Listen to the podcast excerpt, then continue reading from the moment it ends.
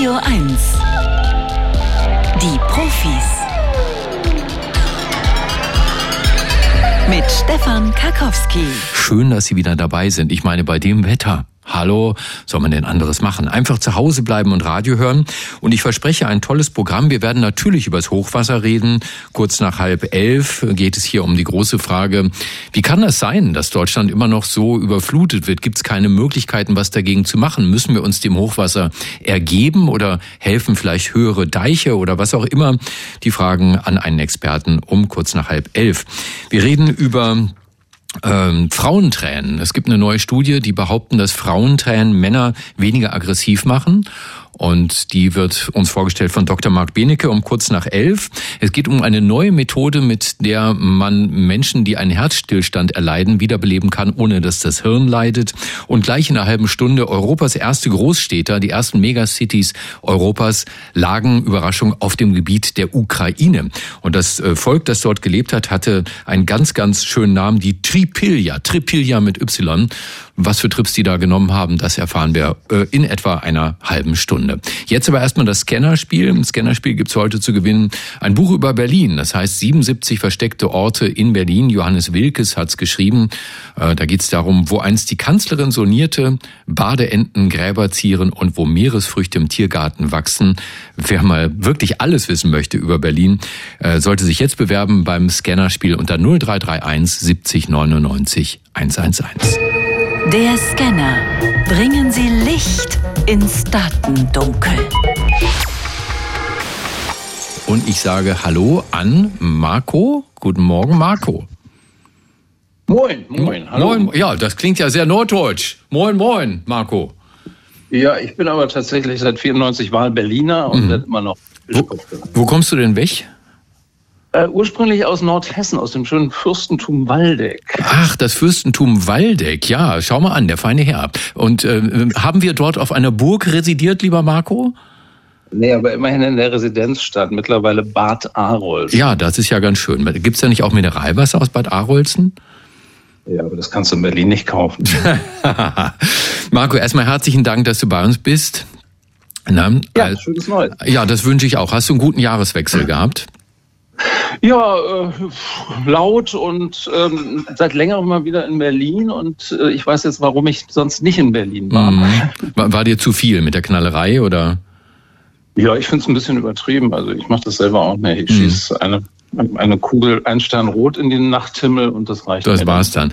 Ja, bei mir ist immer so, ich bin eigentlich vor Silvester bin ich grundsätzlich gegen das Böllern und wenn ich dann aber in der Silvesternacht auf dem Balkon stehe, dann sage ich, oh, uh. Ja, die Filmchen habe ich dann auch verschickt, aber selber da äh, Geld ausgeben sehe ich echt Mhm. nicht ein.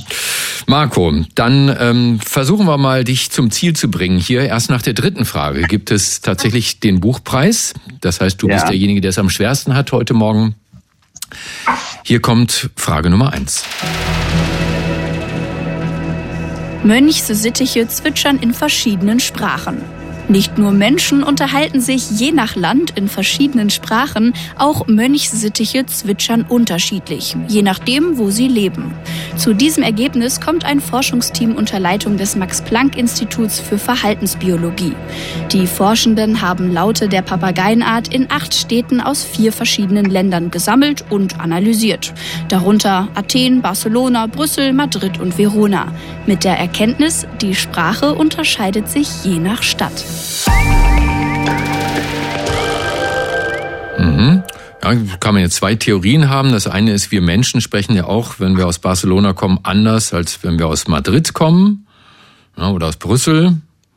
Ja. Warum sollte das bei Mönchsittichen nicht so sein? Die andere Theorie wäre, oh, Mönchsittiche, die sprechen bestimmt überall auf der Welt die gleiche Sprache. Was meinst du? Nee, nee, ich habe mal äh, mitbekommen, dass äh, Stadtspatzen und Landspatzen sich auch nicht wirklich verstehen und die Landspatzen sogar über die Stadtspatzen, wenn die einen Ausflug machen, ins Umland herziehen. Also wie die Bevölkerung. Da spricht man ja dann von Dialekt und deswegen würde ich sagen, das stimmt. Ja, ist ja wie bei uns Menschen tatsächlich. Ja, vollkommen richtig. Die unterschiedlichen Sprachen sind, sagen die Forscher, entstanden, weil Tiere die Rufe von Artgenossen kopiert, dabei aber kleine Fehler gemacht haben. Und mit der Zeit hätten sich dann die Abweichungen nach und nach angehäuft, bis die Sprache für jede Stadt charakteristisch war. Ursprünglich kommen die Mönchsittiche aus Südamerika, ja, sie müssten also entweder brasilianisch oder spanisch zwitschern. Inzwischen sind sie aber auch in Europa verbreitet und heimisch geworden. Ja, allen, die jemals ein Mönchsittich auf der Fensterbank sitzen haben, herzlichen Glückwunsch. Ich habe noch keinen gesehen. Frage Nummer zwei. Schwangere mit Übelkeit produzieren zu wenig Progesteron. 70 Prozent der Frauen leiden in der Schwangerschaft unter Übelkeit. Eine Studie der University of Southern California in Los Angeles konnte nun die Ursache herausfinden. Auslöser für die Übelkeit ist Progesteron, ein Sexualhormon. In der Schwangerschaft wird davon zu wenig produziert. Es kommt zu einem Ungleichgewicht der Hormone. Das löst die Übelkeit aus. Mmh. Ja. Hier, hier lohnt sich das Nachdenken gut, sage ich dazu. Also ich nehme da jetzt Erfahrungswerte mit rein, weil ich bin in der Biologie nicht so bewandert, was jetzt Progesteron genau bewirkt. Ähm, ich habe zwei Schwangerschaften mitgemacht ähm, und das soll die Libido irgendwie also wie jetzt stärken oder schwächen? Ja, ich bin da total unbeleckt. Ich auch. Mhm. Okay, schön. Ja, dann sage ich mal, ah, jetzt wird's knifflig. Das stimmt. Und das stimmt ist falsch. Ja, aber das war auch, ich muss auch mal mit der Redaktion schimpfen, dass sie so schwere Fragen hier einbaut. Das ist nämlich viel komplizierter, als wir es gesagt haben. Schuld ist ein vom Fötus produziertes Hormon. Das hat den schönen Titel, bitte merken, GDF15, ist ein Wachstumshormon. Entscheidend mhm. für die Schwere der Symptome ist aber nicht der Spiegel dieses Hormons, sondern wie stark es ansteigt. Das heißt, die Frauen, die vor der Schwangerschaft nur wenig GDF15 im Blut hatten, mhm. litten später erstaunlicherweise meist stärker unter der Übelkeit. Viel zu kompliziert, aber egal. Mhm. So sind die Regeln, Marco. Trotzdem vielen Dank fürs Mitspielen. Hm? Nein, das macht doch nichts. Also, Hast du noch ein schönes Wochenende. Wochenende vor dir? Ja, äh, ja ich denke schon. Ne? Dann ja. mach was ordentliches. Danke, dass du bei uns warst. Jawohl, jo. bis dann, ciao. Tschüss, tschüss. So, Peggy ist hier. Hallo Peggy. Hallo, guten Morgen. Von wo rufst du an, Peggy? Aus Potsdam. Aus Potsdam. Oh, sehr schön. Hatten wir schon mal das Vergnügen? Nee, hatten wir nicht. Hatten wir noch nicht, ne? Weil ich, ich mache sonst immer das Fenster auf und winke, weil ich immer denke, Peggy, vielleicht ist sie ja im Haus gegenüber. Peggy, die dritte Frage ist schon die mit dem Buch. Ach ja. Und die kommt hier.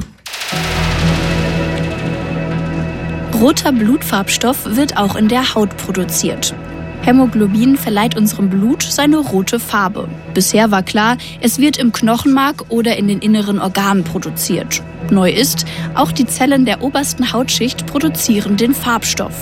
Zu dieser Erkenntnis sind Forschende aus Tokio gekommen. Je näher sich die Zellen an der Hautoberfläche befinden, desto stärker ist ihre Hämoglobinproduktion. Diese Ergebnisse deuten darauf hin, dass Hämoglobin zur Schutzfunktion der Haut beiträgt.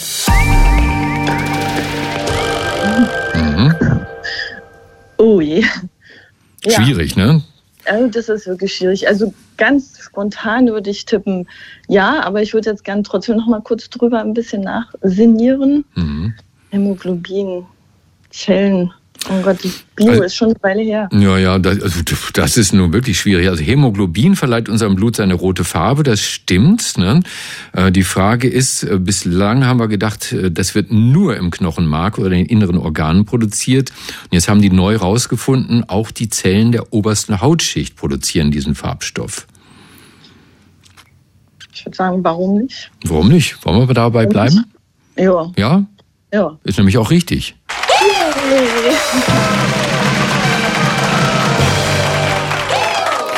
Ja, die Forschenden sprechen von Zellstress, der entsteht, wenn Moleküle in der Haut durch UV-Strahlung aufgespalten werden und freie Radikale entstehen, hochreaktive Sauerstoffverbindungen, die die Zellfunktion stören und Schäden verursachen können. Damit ist das Hämoglobin nicht nur ein Gastransporteur im Blut, dafür ist es da, sondern der Blutfarbstoff wirkt auch als Antioxidant. Ne? Das ist doch super. Ja, in der Autowirtschaft würde man sagen Anti-Rostmittel. Ja, genau. Peggy, herzlichen Glückwunsch. Du hast ein ähm, schönes Buch über Berlin gewonnen. Das Tolle ist ja, dass du in Potsdam bist. Ne? Ja. Du kannst jetzt also mit diesem Buch 77 versteckte Orte in Berlin finden. So heißt es auch. Johannes Wilkes hat es geschrieben. Äh, Im Gemeiner Verlag ist es erschienen. 240 Seiten kosten im Buchhandel 18 Euro. Dich gar nichts. Es sei denn, du setzt es aufs Spiel mit diesem Angebot. Der letzte Scan. Echte Profis gewinnen ein Jahresabo von Mare oder verlieren alles. Ne, du kannst jetzt aufhören, schick mal das Buch oder du riskierst noch eine Frage, dann hast du am Ende Buch und Abo oder beides verloren. Huch, ähm, äh, ich, ich riskiere es. Hier kommt Ich, Frage, ähm, ja. Frage Nummer vier. Pass auf. Ein Vogel, halb Weibchen, halb Männchen. Gynander werden im Tierreich Individuen genannt, die sowohl männliche als auch weibliche Zellen besitzen. Nun konnten Vogelexperten in Kolumbien diese Seltenheit bei einem Kappennaschvogel beobachten. Auf der rechten Seite des Körpers hat der Vogel ein für Männchen typisch blaues und auf der linken Seite ein für Weibchen typisch grünes Gefieder. Solche Exemplare werden auch Mosaikzwitter oder Halbseitenzwitter genannt. Das Phänomen entsteht durch eine fehlerhafte Teilung der Eizelle und die Befruchtung durch zwei Spermien. Die Antwort herausgezwitschert, Peggy. Oh, Vertrau, vertrau deinem Bauchgefühl. ich würde auch wieder sagen, warum nicht? Genau, warum nicht? ja, es ist auch nicht der erste Kappennaschvogel. Den würden wir gerne mal sehen, oder? Der- Den Kappennaschvogel. Ist auch nicht der Ja. erste mit diesem Phänomen. Das erste Mal beobachtet wurde das schon vor über 100 Jahren. Das Exemplar damals war allerdings genau andersrum gemustert. Aber egal. Auf seine Artgenossen scheint der zweigeschlechtliche Vogel allerdings eher abschreckend zu wirken. Sie meiden ihn. Der arme Kappennaschvogel ist ganz allein. Oh Nein. Ja. Also, Ne? Ja. Peggy, danke fürs Mitspielen. Ja, danke euch. Grüße an, äh, wo auch immer du da in Potsdam bist. Ich hoffe, du hast es schön, machst dir ein schönes Wochenende. Ja, ich werde Vögel zählen. Ja, warst du da mit bei der NABU-Aktion? Ja, habe ich mir vorgenommen, weil man mach- hier gut gucken kann und ja. Mach das mal. Ich hatte gestern, ich meine, einen Wanderfalken im äh, Hinterhof. Ähm, der, da sind dann sofort alle Krähenvögel aufmerksam geworden. Also mein Krähenpärchen, was Ja, da die sitzt. haben was miteinander irgendwie, die Falken und die Krähen, ne? Ja, die Irgendwie- mögen na klar, weil der, der, der, der Falk, der frisst ja auch kleine Vögel.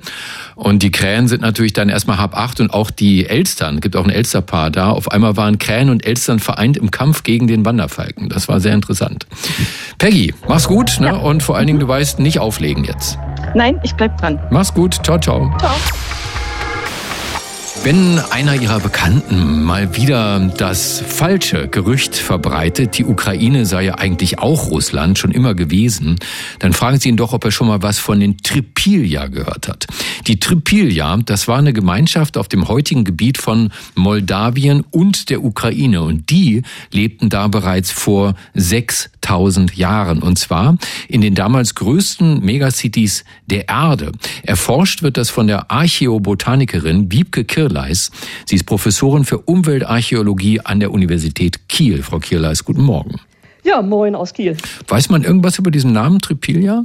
Na, etymologisch kann ich Ihnen da jetzt nicht weiterhelfen, aber Tripilja ist die Transliteration äh, für diese, äh, ein kulturelles Phänomen, was wir eben im 6. Jahrtausend äh, vor unserer Zeit, äh, vor, vor heute treffen.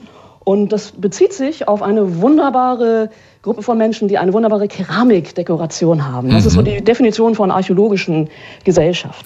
Waren die dann irgendwann wieder weg oder sind das äh, direkte Vorfahren der Russen oder sogar der Ukrainer? Na, also wenn wir in unsere Forschung oder in die Forschung von unseren Kollegen aus der alten DNA hineinschauen, dann sehen wir, dass in diesen Megasiedlungen eigentlich eine Schmelztiegel von verschiedenen Menschen äh, zusammengekommen ist. Das sind Menschen, die aus der unteren Donau, aus dem unteren Donauregion gekommen sind.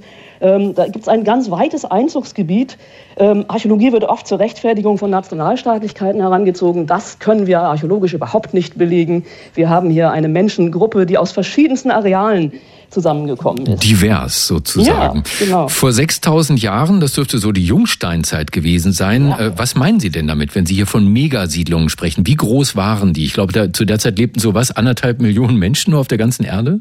Ja, also in den Megasiedlungen in der äh, heutigen Ukraine fassen wir eigentlich ein besonderes Phänomen. Da sind 15.000 Menschen auf einem Areal von 200 Hektar zusammengekommen.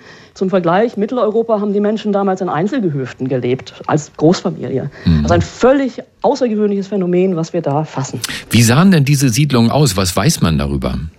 Die sind ganz planmäßig angelegt worden, ringförmige äh, Hausorganisationen äh, um eine Freifläche und äh, die sind in, in kleinen Quartieren organisiert gewesen, ähm, wo eben in jedem Quartier ein Versammlungshaus die Kommunikation in der Gemeinschaft gewährleistet hat, ähm, sodass man dann eben ein wirklich gutes Auskommen hatte fast eine ja, egalitäre Gesellschaft, die wir da fassen in diesen Megasiedlungen. Und als Archäobotanikerin äh, haben Sie sich natürlich vor allem dafür interessiert, ähm, wie man so viele Menschen auf relativ kleinem Raum ernähren konnte, also was da alles äh, gewachsen ist und angebaut wurde. Was haben Sie denn rausgefunden? Ja, wir haben uns ähm, beschäftigt mit den Ernährungskomponenten, tierische Ernährung. Wir finden in den Ausgrabungen Tierknochen, aber auch alte Pflanzenreste, die verkohlt erhalten sind. An denen können wir über Isotopenanalysen herausfinden, welche Nahrungskomponenten denn eigentlich damals die Ernährungssicherheit sichergestellt haben. Und was wir herausgefunden haben, ist ganz faszinierend. Die Tierhaltung hat im Prinzip primär zur Produktion von Dünger für den Pflanzenanbau gedient, mhm. gar nicht für den Fleischkonsum. Die Menschen haben sich zu 80 bis 90 Prozent von Erbsen und Getreide ernährt. So Erbsen, Getreide halb halb. Und die Tierkomponente kommt dazu so als sozialer Kit. Wenn Sie eine große Gemeinschaft haben, müssen Sie Festivitäten abhalten und dann kommt auch mal, wird auch mal ein Rind geschlachtet und die Gemeinschaft gepflegt, aber die Grundernährung, die wird sichergestellt über die pflanzliche Komponente. Nun sind wir ja im Wissenschaftsmagazin, Sie haben es schon angedeutet, aber vielleicht können Sie das noch mal vertiefen. Wie findet man sowas raus? Das ist ja ein ziemlich eindeutiges Bild, das Sie da zeichnen von dieser Gesellschaft. Welche äh, Spuren haben Sie da gefunden? Ja, das sind die, die Isotopenwerte, die in die alten Pflanzenreste eingeschrieben sind von Stickstoff und Kohlenstoff, äh, auf, äh, die wir dann eben äh, in ein Modell hereingeben können, um wirklich herauszufiltern, welche Ernährungskomponenten die wichtige Rolle gespielt haben. Das geht zurück eben auf den radioaktiven Zerfall von Isotopen von Kohlenstoff und von Stickstoff, die uns Signale geben, die wir genau zuordnen können zur pflanzlichen Komponente und entsprechend auch zur tierischen Komponente. Lange hat ja diese Kultur der Tripilia nicht gehalten. Ich habe gelesen, nach 500 Jahren war bereits Schluss. Mochten die Leute keine Erbsen mehr? Ähm, naja, die 500 Jahre sind für prähistorische Zeitstellungen schon eine, oder für menschliche Gesellschaften ein langes Zeitfenster. Mhm. Die Megasiedlungen haben am Beispiel der, der Megasiedlung Meiderhetze, kann man das sagen, 150 Jahre existiert. Äh, das sind ähm, ja, fünf Genera Menschengenerationen. Ähm, die Ernährung war immer sichergestellt und auch die, die Tragekapazität der Umwelt. Wir sind in einem Raum, wo wir ein wunderbares landwirtschaftliches Potenzial haben. Schwarzerden sind entstanden aufgrund dieser frühen frühstädtischen Anlagen, menschengemacht. Was den, diese Megasiedlung zum Zusammenbruch gebracht hat, ist aber nicht äh, die Ressourcen, eine Ressourcenknappheit, sondern vielmehr ähm, das Wegbrechen ähm, von Kommunikationsstrukturen. Weil wir sehen zum Ende dieser Megasiedlungen, dass die Versammlungshäuser, die auf Quartiersebene existiert haben, wegbrechen. Die Häuser werden unterschiedlich groß. Es kommt zu einer Hierarchisierung. Und das führt dann am Ende dazu, dass die Kommunikation, die Bürgerbeteiligung nicht mehr gewährleistet ist quasi. Und dann bricht dieses Phänomen auseinander und die Leute ziehen es dann wieder vor, in kleineren Einheiten zu leben wunderbare Forschung hier anhand einer Gemeinschaft namens Tripilia, die vor 6000 Jahren gelebt hat auf dem heutigen Gebiet von Moldawien und der Ukraine. Und er erzählt hat uns davon die Archäobotanikerin Wiebke Kierleis, Professorin an der Uni Kiel. Frau Kierleis, danke, dass Sie bei uns waren, bei den Profis auf Radio 1. Ja, gern. Vielen Dank. Das klingt jetzt wie ein schlechter Witz, was ich sage, ist aber überhaupt gar nicht so gemeint. Wissen Sie, woran die allermeisten Menschen sterben? An Herzstillstand. Klar, wenn das Herz stehen bleibt, dann war es das in der Regel. Es sei denn, man leitet sofort Wiederbelebungsmaßnahmen ein. Spätestens zehn Minuten nach dem Herzstillstand, danach ist dann meist nichts mehr zu machen. Das ist das, was ich so als Laie gehört habe. Es sei denn, Sie haben Karl an Ihrer Seite. Karl ist das weltweit erste tragbare Gerät, das bei Reanimationen Hirnschäden durch Sauerstoffmangel vermeiden kann. Wie gut das funktioniert, das hat die Uni Freiburg gerade untersucht. Studienleiter ist äh, Dr. Friedhelm Beiersdorf, Professor Professor für Herz- und Gefäßchirurgie. Herr Beiersdorf, guten Morgen. Ja, schönen guten Morgen. Ist das eine eigene Entwicklung Ihres Klinikums? Ja, das ist eine eigene Entwicklung. Wir haben das über je nachdem, wie man das sehen will, also über 15 oder sogar über 20, 30 Jahre lang entwickelt. Und wir haben Techniken aus der Herzchirurgie äh, weiterentwickelt und haben die dann letztlich auf den Herzstillstand angewandt. Ähm, wie funktioniert Karl? Was kann dieses Gerät alles? Karl ist insofern tatsächlich was Besonderes, weil es versucht, ich bin ganz vorsichtig, also versucht, es kann Organschäden äh, wieder wieder rückgängig machen. Und das ist das ist der, der Sinn der ganzen Angelegenheit. Das heißt, wenn es so dazu kommt, was Sie gerade gesagt haben, dass man einen Herzstillstand hat und dann auch wiederbelebt wird natürlich, äh, dann ist es so, dass die Organe leider doch einen großen Schaden nehmen, und zwar alle Organe im Körper. Wegen Sauerstoffmangels. Wegen Sauerstoffmangel. Mhm. Wenn ich jetzt so tue, als ob nichts gewesen wäre und würde das normale Blut jetzt wieder da durchpumpen wollen, dann entsteht sogar noch ein Schaden. Das weiß man inzwischen, der heißt dann wissenschaftlich Reperfusionsschaden. Und wir, und das ist jetzt das Besondere an Karl, haben jetzt eine Methode entwickelt, mit der wir zwar das Blut aus dem Körper herausholen, aus der Leistenvene, dieses Blut aber in 14 Parametern verändern und es auch auf vier verschiedene Arten wieder zurückgeben in den Körper, um damit eine Reparatur des geschädigten Körpers, geschädigt durch den Herzstillstand, äh, fort, vorzunehmen. Wie funktioniert diese Reparatur? Die Reparatur funktioniert, indem wir, ich mache jetzt mal nur Beispiele, ich hatte vorhin gesagt, 14 Parameter verändern. Zum Beispiel geben wir nicht den höchst dosierten Sauerstoff, weil der nämlich freie Radikale produziert, sondern wir geben reduzierten Sauerstoff. Zweitens, wir wissen zum Beispiel, dass Calcium, wenn der Körper äh, Energiemangel hat, dass dieses Calcium in die Zelle reinläuft, um da Mordsschäden zu machen. Deswegen hat unser Ansatz zur Folge, dass wir in dem Blut, was wir zurückgeben, weniger Kalzium haben als üblich und so weiter und so weiter. Oder als weiteres Beispiel, wir geben das Blut mit dieser Maschine in einer, mit einer großen Pulswelle zurück, weil durch diese Pulswelle wir die kleinsten Äderchen im Hirn besser erreichen können. Mhm. Aber das muss ja auch alles gut vorbereitet sein. So kalziumarmes Blut zum Beispiel, das hat ja wahrscheinlich nicht jede Klinik einfach so auf Tasche, ne? Richtig, genau. Und deswegen ist es so, dass wir das Blut aus dem Patienten herausnehmen, aus der Vene und dann eine Lösung zuführen zu diesem Blut, was zum Beispiel bewirkt, dass in diesem patienteneigenen Blut dann das Kalzium erniedrigt ist und dann geben wir das wieder zurück. Eine weitere große Besonderheit dieses Gerätes ist auch, dass wir viele Parameter online messen können. Das heißt, wir sehen, welchen pH-Wert zum Beispiel der Patient hat, weil das natürlich bei jedem Patienten auch unterschiedlich ist. Das heißt, wir geben kein neues Blut dazu, sondern wir verändern das Blut des Patienten, was wir zurückgeben. Mhm. Ähm, jetzt haben Sie mal gemessen, wie groß ist denn der Unterschied, ob Sie mit Karl arbeiten oder ohne? Wie gut sind denn meine Überlebenschancen mit Karl? Genau, wir haben also jetzt eine Studie veröffentlicht, in der wir 69 Patienten eingeschlossen haben in sieben Zentren in drei Ländern in Europa und hatten allerdings keine Vergleichsgruppe, sondern wir haben einfach geguckt, was wir bei 69 Patienten erreichen können, haben auch keine großen Ausschlusskriterien gehabt wie bei anderen Studien. Also sagen wir mal, wir haben nicht bei irgendeinem Alter aufgehört, sondern wir haben einfach gesagt, jetzt schauen wir mal, was wir da erreichen können. Und haben es dann verglichen mit den Daten aus der Literatur. So, wie sind die Daten aus der Literatur? Es ist so ähnlich, wie Sie gerade gesagt haben, wenn man jetzt also einen Herzstillstand hat und wenn man dann wiederbelebt wird und wenn man wiederbelebt wird, 20, 30 Minuten, dann sind die Ergebnisse extrem schlecht. Das heißt, ein Wieder ein, ein, ein, ein, ein, ein Weiterleben ist dann nur in unter fünf Prozent der Fälle vielleicht möglich.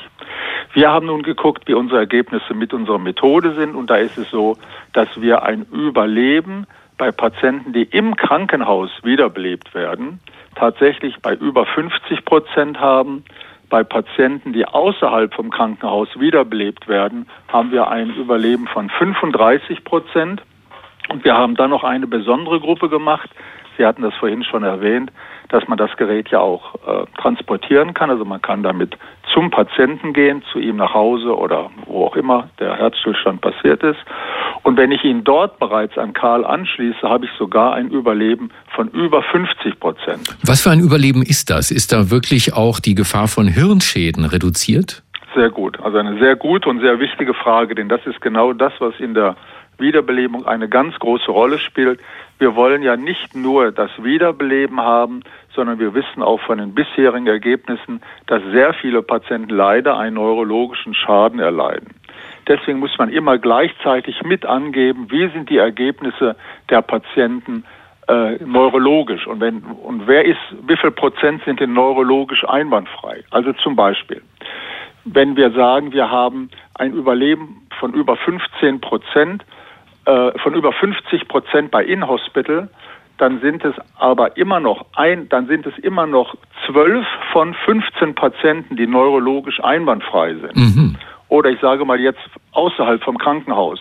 Das ist eine extrem Hochrisikogruppe, weil dort, bis man vor Ort ist oder der Patient im Krankenhaus ist, ja immer eine mordslange Zeit vergeht. Und da ist es eben so, dass tatsächlich auch da elf von 14 Patienten ein neurologisch einwandfreies Ergebnis haben. Mhm. Also man muss sagen, nicht alle, nein, nicht alle sind neurologisch einwandfrei, aber doch ein sehr großer Prozentsatz. Herr Beiersdorf, wir sind schon lange über die Zeit, aber die kurze Antwort, da bitte ich Sie noch drum, wann wird Karl Standard? Das wird sicher noch lange dauern, weil es eine ganz neue Methode ist dass man den Körper repariert äh, nach einem Herzstillstand. Also ich denke schon, dass das noch längere Zeit brauchen wird.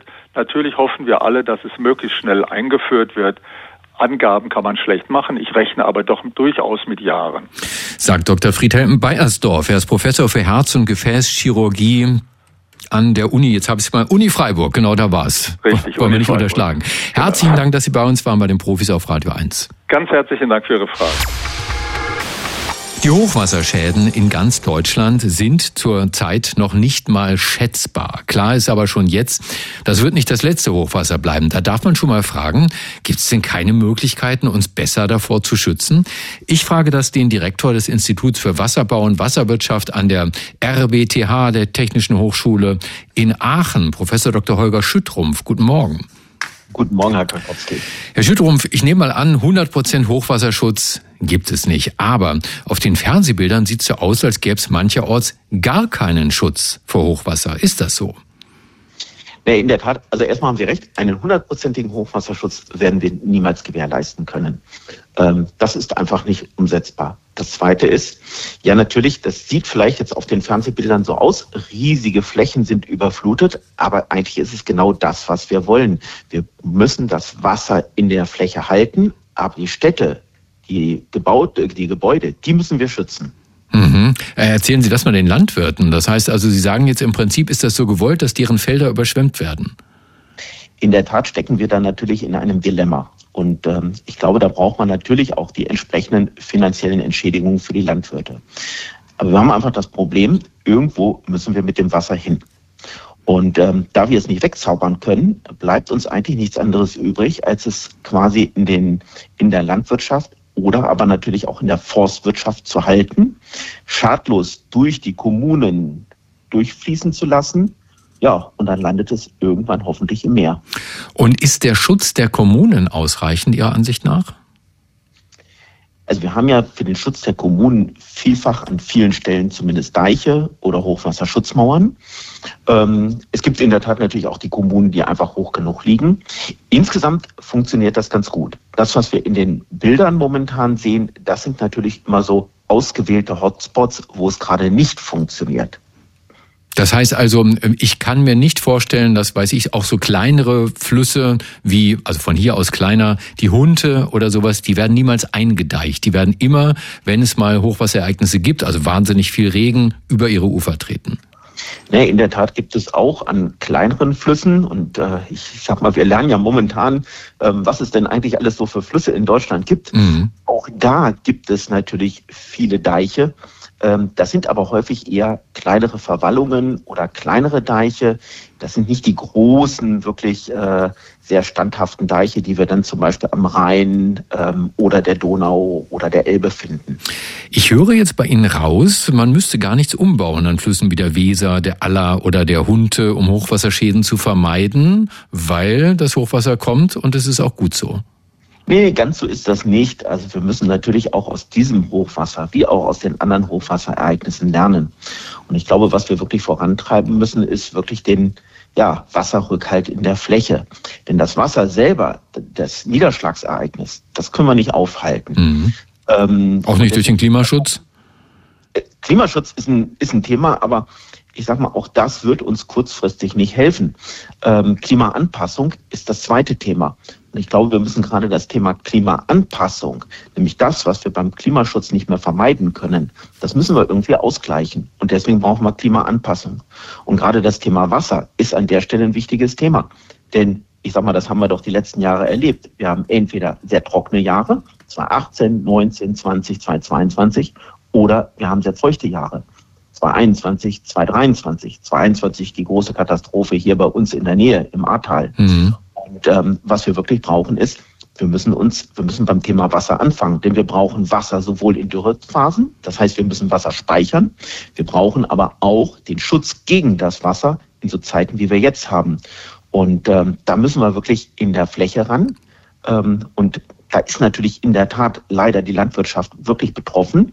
Ähm, da ist auch die Forstwirtschaft betroffen. Wir müssen das Wasser zurückhalten in den Gebieten, wo es fällt. In Sachsen verwendet man dafür den Begriff der Hochwasserentstehungsgebiete. Aber umgekehrt müssen wir natürlich auch lernen, ähm, wie können wir unsere Deiche verbessern. Und wir müssen die genau in den Bereichen verbessern, wo sie momentan Schwachstellen zeigen. In meinem Elternhaus, da lief Weihnachten tagelang die Pumpe im Keller. Da kam dann immer ein dicker Strahl Grundwasser aus dem Rohr vorm Haus. Tolles Fotomotiv für die Hochwassertouristen, die da in ihren ja. SUVs angeschüsselt kamen. Ähm, hat aber im Keller das Schlimmste verhindert. So eine Pumpe im Keller, wird sowas eigentlich gefördert? Äh, die Eigenvorsorge? Also ich würde momentan sagen, die Eigenvorsorge, die Pumpe im Keller wird nicht gefördert. Ähm, auf der anderen Seite, Sie sprechen da an der Stelle wirklich ein wichtiges Thema an, gerade so im norddeutschen Flachland gegen, ich sag mal, ansteigendes Grundwasser kann man sich natürlich versuchen, zumindest ein bisschen zu schützen. Und da hilft in der Tat die Pumpe erstmal sehr viel. Und die Pumpe sollte man natürlich vor dem Ereignis haben und nicht während des Ereignisses. Denn dann sind die Supermärkte oder die Baumärkte eigentlich an der Stelle ausverkauft. Ähm, das heißt, da kann jeder eigentlich schon so ein bisschen anfangen. Aber wir brauchen natürlich auch in der Bauplanung entsprechende Umsetzungen. Ähm, das geht eigentlich schon los mit der Frage, baue ich mit oder ohne Keller? Mhm. In Deutschland herrscht so ein bisschen die Philosophie, ah, am besten mit Keller bauen. Ähm, aber in der Tat, der Keller ist natürlich das, was am ehesten betroffen ist.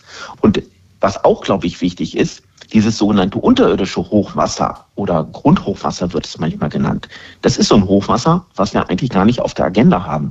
Und ich glaube, viele von denen, die da gerade betroffen sind, das ist ja gar nicht das Wasser, was durch die Haustür reinläuft, sondern das ist das Wasser, was durchs Grundwasser in den Keller reindrückt.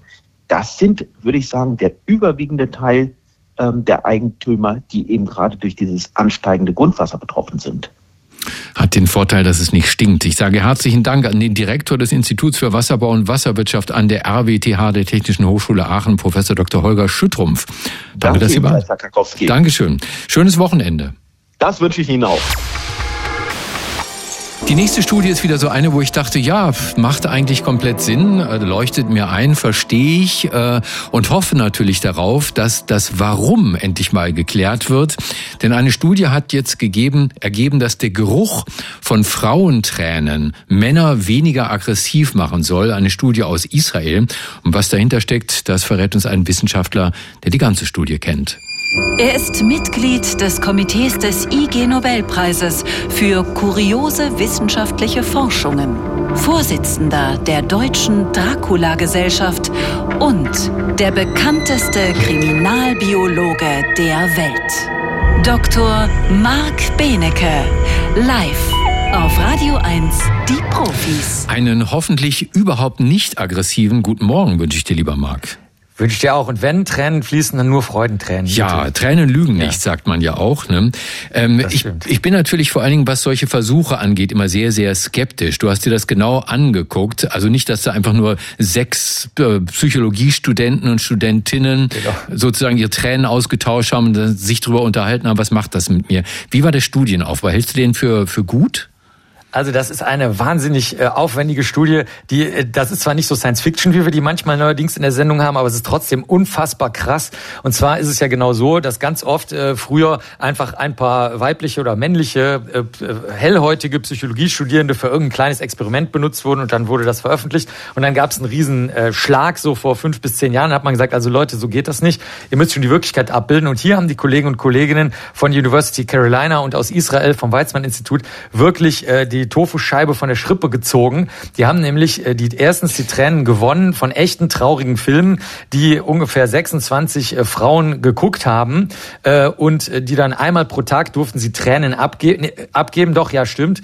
Und es wurden immer so ungefähr 1,6 Milliliter Tränen gesammelt und die wurden sofort schockgefroren mhm. und wurden dann den männlichen Kandidaten zunächst mal vorgelegt gegen Kontrollen, also gegen eine ähm, Kochsalzlösung und gegen eine Kochsalzlösung, die aber nicht vom Weinen stammte, sondern mit einer Pipette die, auf, über dieselben Wangen gelaufen war. Also schon mal sehr gut kontrolliert das mhm. Ganze. Dann wurden diesen Männern zunächst mal äh, ohne Gehirnmessungen wurde ein, denen ein Spiel gespielt und das Spiel war unfair. Denen wurde sozusagen Geld in diesem Spiel weggenommen und dann wurde gemessen, wie sehr sich diese Männer im Spiel an dem Computer, der mit ihnen spielt, rächen. Das war also die Aggression, die dort gemessen wurde. Danach wurden dieselben männlichen Probanden ins MRT geschickt, mehrere Tage lang, also in das Gerät, wo deine Gehirnaktivität ge gemessen wird. Und dann haben sie danach, das finde ich jetzt der Hammer, die Andockstellen, die Menschen wirklich im Körper haben, in menschlichen Zellen gezüchtet, in Schalen und haben dann geguckt, wie die diese Tränen auf diese Andockstellen für die Tränen äh, wirklich wirken auf den menschlichen Zellen in der echten Schale. Also wow. mehr geht schon gar nicht mehr. Und haben in allen Fällen festgestellt, dass die weiblichen Tränen, die von echt geschauten Filmclips, die traurig waren, immer dazu führten, dass sich die Anzahl der wütenden, aggressiven ähm, Handlungen sowohl wenn du das Gehirn durchleuchtest, als auch wenn du die menschlichen Zellen nimmst, als auch wenn du die Leute einfach im Labor spielen lässt, immer reduziert äh, im MRT, also in diesem großen Gerät, war es ein bisschen weniger. Vermutlich deswegen, weil das halt auch sehr anstrengend ist, im MRT zu liegen und die Leute sowieso nach einiger Zeit etwas sauer wurden, weil das so ähm, anstrengend und langweilig war. Aber die, ähm, die Wutminderung betrug 44 Prozent, wenn die menschlichen Männer diese menschlichen Frauentränen wahrgenommen haben in einem wirklich tollen äh, Versuchsaufbau. Würdest du daraus ableiten, dass äh, Frauentränen sozusagen äh, die äh, einen evolutionären Grund Grund jetzt haben, darin nämlich andere Teilnehmer des Lebens weniger aggressiv zu machen, in diesem Fall Männer? Ja, das könnte vielleicht sein. Es gibt aber noch eine andere ähnliche Überlegung, die auch hier nur kurz angeschnitten wird, weil sie in der Veröffentlichung sagen, das haben, haben wir halt nicht getestet, äh, was das große Ganze bedeutet. Aber es ist bekannt, dass unheimlich viele Körpersignale von Menschen, die Menschen nicht riechen können, sehr starke Wirkung haben. Zum Beispiel ähm, die Brustmilch von Frauen hat eine starke Wirkung. Natürlich, dass sie dann aufgenommen wird, aber bereits der Geruch einer weiblichen Brust führt dazu, dass menschliche Babys dahin kriechen. Und die Besonderheit ist, dass das alles Gerüche sind, die Menschen überhaupt nicht wahrnehmen wahrnehmen können. Also wenn man das jemandem hinhält und sagt, riechst du irgendwas, würde die Person sagen, nein, ich rieche überhaupt nichts. Deswegen könnte es sich vielleicht nicht nur auf Erwachsene beziehen, sondern es könnte auch etwas mit Tränen von Babys zu tun haben, weil es öfter in der Natur vorkommt, dass ein ähm, das äh, zweierlei auftritt. Also erstens ein neuer Mann, ein neues äh, dominantes Männchen kommt in eine Gruppe, zum Beispiel bei Affen oder bei Menschen oder so. Und dann kann es auch schon mal zu äh, Kindstötungen kommen, weil die Frauen, wenn die mit der Aufzucht der Kinder stark beschäftigt sind oder dem Schutz und der Pflege und Hege der Kinder, dann ähm, führt das dazu, dass sie nicht so empfangsbereit sind. Das wird öfter beobachtet. Und hier könnte es natürlich sein, jetzt kommt ein neues Männchen und ähm, die äh, Frau weint dann beispielsweise, dann wird die Aggression gegen die Kinder gemindert. Das wäre das Erste. Das Zweite ist ein Effekt, das ist der Bruce-Effekt von der Kollegin Bruce entdeckt worden, die noch nicht mal einen eigenen Wikipedia-Eintrag hat. Und da kommt es dazu, dass wenn ein neues Männchen in eine Beziehung von einer Frau gelassen wird, dann kann ganz am Anfang der Schwangerschaft, wenn das Kind nicht von dem neuen Männchen stammt, kann das dazu führen, dass es zu einem Abort kommt. Also dann wird spontan äh, stirbt dieses Kind im Mutterleib. Das ist der Bruce-Effekt. Und möglicherweise haben hier diese ganzen Körpersignale und auch die weiblichen Träne eher eine frühere Funktion und beziehen sich hm. darauf, was zwischen Männern und Babys Und deren Müttern passiert. Aber, Aber das herauszukriegen, wird eine künftige Studie. Ja, natürlich dir und mir als modernen Männern fällt natürlich auf, dass da auch ein bisschen Sexismus drin ist in dieser Studie. Ne? Auf der einen Seite Männer, das sind die Aggressoren, Frauen, das sind diejenigen mit den Tränen. Warum haben die nicht einfach untersucht, wie Menschen auf Frauentränen reagieren? Also egal welchen Geschlechts. Ja, das äh, wüsste ich auch mal gerne. Es liegt vermutlich daran, dass die bisherigen Studien ähm, immer diese Aggressionsminderung vor allen Dingen im Blick hatten, wie du schon sagst, ähm, da das bei Tieren hauptsächlich die dominanten Männchen sind, die dann in die Gruppen reinkommen, war das vielleicht das naheliegendste. Ich würde es nicht so super sexistisch sehen, mhm. sondern es ist vielleicht eher biologistisch, also dass man die Beobachtungen eben aus dem Tierreich nicht auf eine moderne menschliche Gesellschaft prägt. Interessant ist es aber trotzdem, weil wenn das künftig in der nächsten Studie jetzt auch mal mit mehr weiblichen Aggressorinnen sozusagen gemacht wird, dann weiß man schon, welche Gehirnbereiche hier eine große Rolle gespielt haben. Das ist nämlich die Inselrinde, die wiederum verbunden ist mit einer Verknüpfungsstelle für Gerüche im Gehirn und die wiederum mit der Amygdala, also einem kleinen Bereich, der für Angst, Furcht, Gefahren und Stressantworten zusammenhängt. Und wenn wir ganz viel Glück haben, dann lernen wir, wenn jetzt eben, wie du schon richtig gesagt hast, auch mehr Frauen da teilnehmen, auch noch was viel Größeres, nämlich wie überhaupt Angst und Furcht funktioniert. Und das hat sehr große Auswirkungen, zum Beispiel auf politische Entscheidungen und sowas. Deswegen deswegen hoffe ich also, dass diese Studie noch weitergeführt wird. Ja, und wir hoffen, dass natürlich viele Leute dieser Studie eine Träne nachweinen. Lieber Marc, vielen Dank. Mach's gut. Das war Dr. Marc Benecke, live auf Radio 1. Die Profis. Wir kommen jetzt wirklich zu meiner Lieblingsstudie an diesem Samstagvormittag und wir hatten ja schon so einige. Was die Humanbiologin Dr. Esther Christina Diekow rausgefunden hat, das ist fast schon zu schön, um wahr zu sein. Die Professorin für kognitive Neurowissenschaften hat nämlich für alle Impfgegner eine sehr gute Nachricht. Für einen Schutz vor Corona reicht es schon, sich permanent Filme von hustenden und niesenden Menschen anzuschauen. Frau Diekow, guten Morgen. Ja, guten Morgen. Bevor Sie hyperventilieren, ich übertreibe jetzt natürlich maßlos. Ja, wir klären es auch gleich auf. Was haben Sie denn wirklich rausgefunden? Also wir haben äh, untersucht, inwiefern unsere Testpersonen auf Videos reagieren, in denen Personen so Corona-typische Symptome wie Niesen, Husten, Abgeschlagenheit zeigen und haben untersucht, wie sich die Antikörper im Speichel verändern und, da, und zwar die spezifisch gegen das Spike-Protein des Coronavirus. Mhm. Und wir haben gefunden, durch die Videostimulation stieg der Titer von diesen, also die Konzentration dieser Antikörper während des Schauens der Videos signifikant an. Also messbar, nachweisbar, fiel aber direkt danach wieder auf das Normalniveau, sozusagen die Baseline zurück.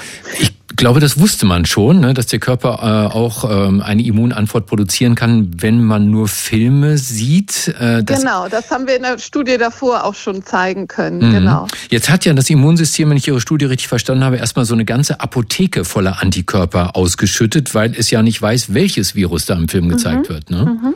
Ja, genau. Wir haben äh, also generell ein Mix aus Antikörpern, sozusagen so ein Potpourri, das ähm, ausgeschüttet wird. Das hatten wir auch in der Studie davor schon sehr gut zeigen können. Das haben wir auch in dieser Studie gezeigt. Aber hier haben wir spezifisch nochmal geschaut, was ist mit den Antikörpern gegen die Alpha-Variante des Coronavirus, Anti-Spike und Anti-RBD. Und ähm, genau. Wie relevant war der Anstieg der Antikörper allein durchs Zuschauen? War das nur messbar oder entsprach das bereits dem Schutz einer Corona-Impfung? Also wir können nicht sagen, äh, inwiefern dieser Anstieg äh, irgendwie vergleichbar ist ja mit dem Schutz einer Corona-Impfung. Also es war nämlich so, wir haben nur geimpfte Personen in dieser Studie untersucht, weil nur die haben überhaupt diese Antikörper. Mhm. Natürlich, wenn sie vorher mit dem Coronavirus infiziert waren und auch am besten mehrmals, dann haben sie die natürlich auch im Speichel. Aber zu dem Zeitpunkt, wo wir die Studie durchgeführt haben, waren die meisten Personen noch nicht in Kontakt gekommen mit dem Originalvirus, sondern hatten die Impfung erhalten. Ähm, genau, und äh, diesen Antikörper kann man im Blut messen. Das ist ein anderer Antikörper, das IgG. Äh, wir haben das IgA im Speichel gemessen. Ähm, ja, und ähm, das stieg eben an, aber man kann nicht sagen im Rahmen dessen, was eine Impfung bringt, sondern die Impfung war Voraussetzung, dass wir diesen adaptiven Antikörper überhaupt erst haben. Verstehe. Verlässlich. Ähm, wie erklären Sie sich denn all das? Warum gibt der Körper eine Immunantwort auf tote Bilder, die uns ja gar nicht anstecken ja. können, die der Körper weder riechen ja. kann noch sonst irgendwas? Also wir nehmen an, ähm, und äh, dass das äh, irgendwann mal erlernt wurde in der Individualentwicklung über wahrscheinlich einfache Konditionierungsmechanismen. Ähm, Kinder erlernen auch durch das, was Eltern, Erzieherinnen, wer auch immer, also äh, Erwachsene ihnen sagen, dass solche Nieser sie krank machen können.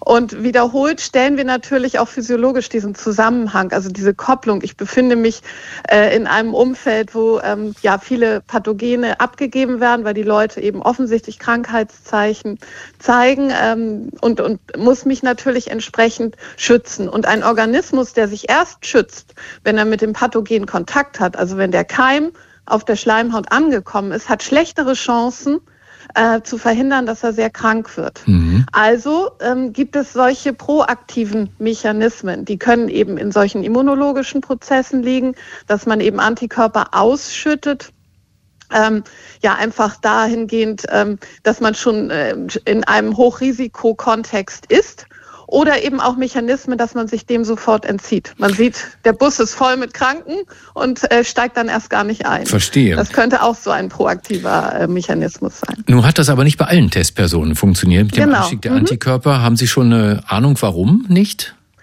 Also die Antikörperkonzentration hängt von vielen Faktoren ab. Man kann natürlich ähm, durch eine vorangegangene Infektion immungeschwächt sein. Vielleicht hat man, weil man gerade ähm, im Bus gefahren ist, schon die Antikörper, die man in Vesikeln gespeichert hatte, erstmal verbraucht. Oder man äh, ist nicht so stark in dem Video. Also man hat keine äh, starke Aufmerksamkeit auf diesen Stimulus gerichtet. Das kann zum Beispiel sein. Aber es gibt natürlich auch Leute, die immunsupprimiert sind und äh, solche Antikörper dann auch nicht so ohne weiteres bilden oder in hohen Konzentrationen. Und das kann natürlich auch ein Grund sein. Aber wir können das bei unserem Studienkollektiv, das waren alles junge, gesunde Studierende, die angegeben haben, seit zwei Wochen keine Infektion mehr gehabt zu haben, können wir natürlich nicht sagen. Aber es kann von der Tagesform abhängen. Dann stelle ich am Ende nochmal die Frage, damit wir es nochmal ganz klar haben, permanent ja. hustende Menschen auf dem Handy gucken und dann passiert mir nichts. Kann ich mir die Impfung sparen? Nein, nein. Das, das, äh, das hilft auf keinen Fall. Und auch was Sie initial sagten, genau, also das war sehr kontrovers. Also wir können noch nicht mal sagen, ob die Antikörperausschüttung, die wir beobachten, wirklich schützt. Wir hm. nehmen das nur an. Warum sollte ein Organismus Energie aufwenden und etwas ausschütten, wenn das nicht irgendeinen Nutzen hat? Aber unser Titer, hatte ich ja schon gesagt, stieg direkt nach dem, also stieg während des Videos an und direkt nach dem Video hatten wir einen starken Abfall wieder zurück auf das Grundniveau. Und ähm, insofern macht, äh, und, und da auch der Antikörper in so kleinen Bläschen, Vesikeln gespeichert wird und erstmal nachproduziert werden muss, äh, kann ich mir nicht vorstellen, dass wenn ich anderthalb Stunden solche Videos schaue, während ich in einem Hochrisikokontext zum Beispiel in der Bahn vielleicht sitze mit lauter kranken Leuten um mich rum, dass ich dann am Ende äh, ohne Infektion da rauskomme. Das hängt von vielen anderen Faktoren ab. Es ist ja auch nur ein Ausschnitt aus aus der Immunantwort. Ja. Ne? Es gibt ja sehr viele andere Faktoren, die da eine Rolle spielen. Trotzdem sehr interessantes Ergebnis. Äh, und ich sage deshalb herzlichen Dank an Dr. Esther, Esther Christina Diekoff. Sie ist Professorin für Humanbiologie und kognitive Neurowissenschaften an der Uni Hamburg. Danke, dass Sie bei uns waren im Programm vom Radio 1. Ja, danke auch. Radio 1. Nur für Erwachsene.